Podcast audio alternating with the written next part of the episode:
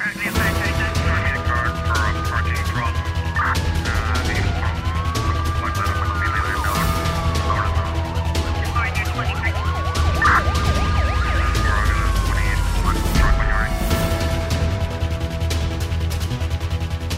O jovem de 32 anos que desapareceu no mar de Cascavelho, em São Vicente, no sábado, quando estava a pescar com o pai, foi encontrado morto no domingo eh, no mar de eh, Cascavelho. Segundo informações da Polícia Nacional, o desaparecimento teria ocorrido por volta das 9 da manhã de sábado, quando o malogrado estava na faina com o pai. De acordo com o jornal A Nação, foi ativado o mecanismo de busca e salvamento com o navio eh, Ilhéu dos Pássaros e com o apoio de botas de pescadores da localidade cidade de São Pedro uh, foi possível então uh, fazer as buscas. O corpo do jovem foi encontrado no domingo no mar de Cascavelho por volta das 10h20 após uma operação que envolveu três mergulhadoras da Guarda Costeira e outros mergulhadores da comunidade.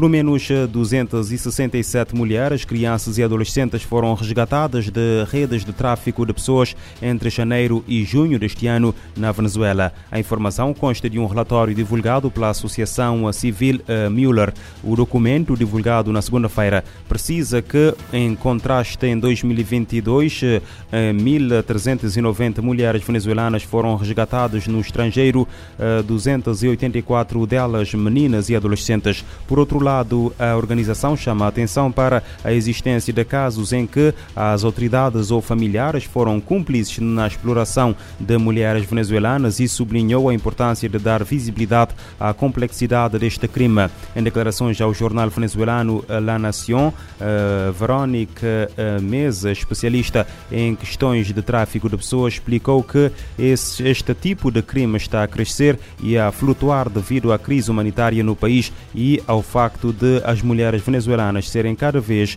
mais vulneráveis.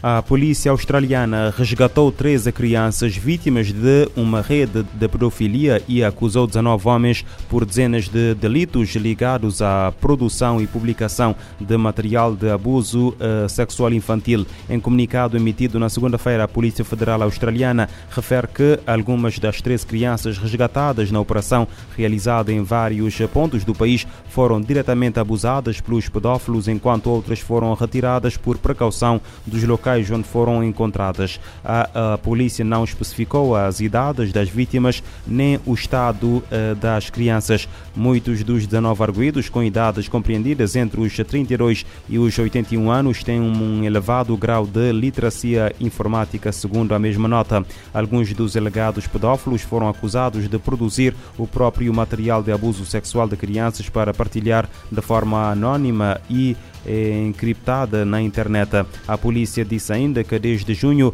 dois dos alegados pedófilos já foram condenados a penas que variam entre os 5 e os 14 anos e 6 meses de prisão, enquanto os outros 17 estão a ser julgados.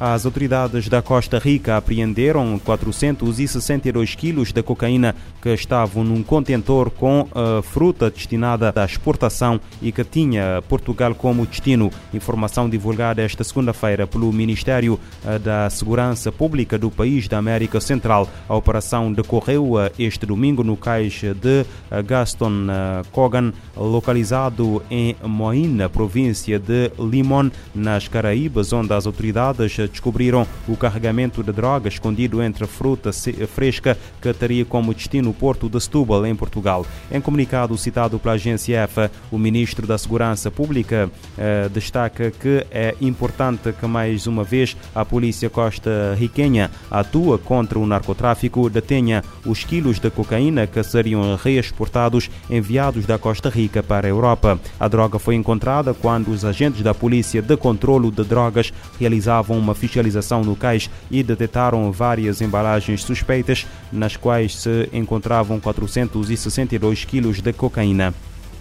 O cais é operado pela Junta de Administração Portuária e Desenvolvimento Econômico da Encosta Atlântica, uma entidade estatal. O tráfico de droga através de contentores intensificou-se nos últimos anos na Costa Rica, situação que levou o atual governo do presidente Rodrigo uh, Chaves a instalar os uh, scanners.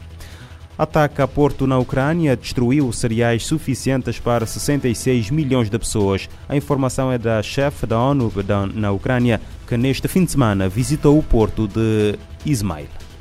Milhares de toneladas de grãos destruídos durante ataques russos a instalações de armazenamento na Ucrânia chegariam para alimentar cerca de 66 milhões de pessoas.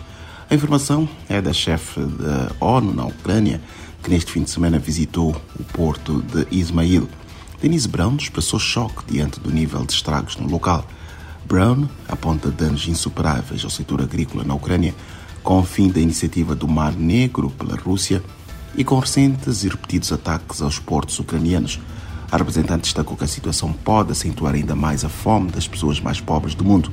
Para ela, são extremamente alarmantes ataques das forças russas a armazéns de grãos e a infraestrutura portuária ucraniana. Ela aponta um padrão que pode ser considerado uma grave violação do direito humanitário internacional. A ONU indica que impactos do ataque e da decisão de encerrar a iniciativa do Mar Negro já se fazem sentir nos preços globais dos alimentos. Da ONU News em Nova York, Eleutério Gavan. O secretário-geral da ONU, António Guterres, já tinha condenado a intensificação dos ataques da Rússia aos portos ucranianos e pediu o fim imediato dos atos, tendo como alvo os civis e a infraestrutura da população da Ucrânia. O Escritório das Nações Unidas para os Assuntos Humanitários continua a chamar a atenção global sobre a situação dos civis que enfrentam uma situação terrível. A previsão é que as necessidades de auxílio aumentem com a intensidade dos ataques que afetam a infraestrutura essencial no país. Sequestros de crianças e mulheres atingem taxas alarmantes no Haiti. Segundo o Unicef, quase 300 casos foram relatados este ano, perto do total registrado em todo 2022 eh, eh, e eh, três vezes mais que em 2021. O representante do Fundo da ONU para a Infância destaca que as necessidades são maiores que as da crise em 2010 após o terremoto atingir o país. A violência no Haiti continua a ameaçar o bem-estar de crianças e mulheres. Os últimos relatórios recebidos pelo Fundo da ONU para a Infância revelam um aumento alarmante nos sequestros. São quase 300 casos confirmados nos primeiros seis meses de 2023, próximo a igualar o número total documentado em todo o ano anterior e três vezes mais do que em 2021. Segundo o Unicef, na maioria dos casos, crianças e mulheres são levadas à força por grupos armados e usadas para ganhos financeiros ou táticos. As vítimas que conseguem voltar para casa lutam com profundas cicatrizes físicas e psicológicas.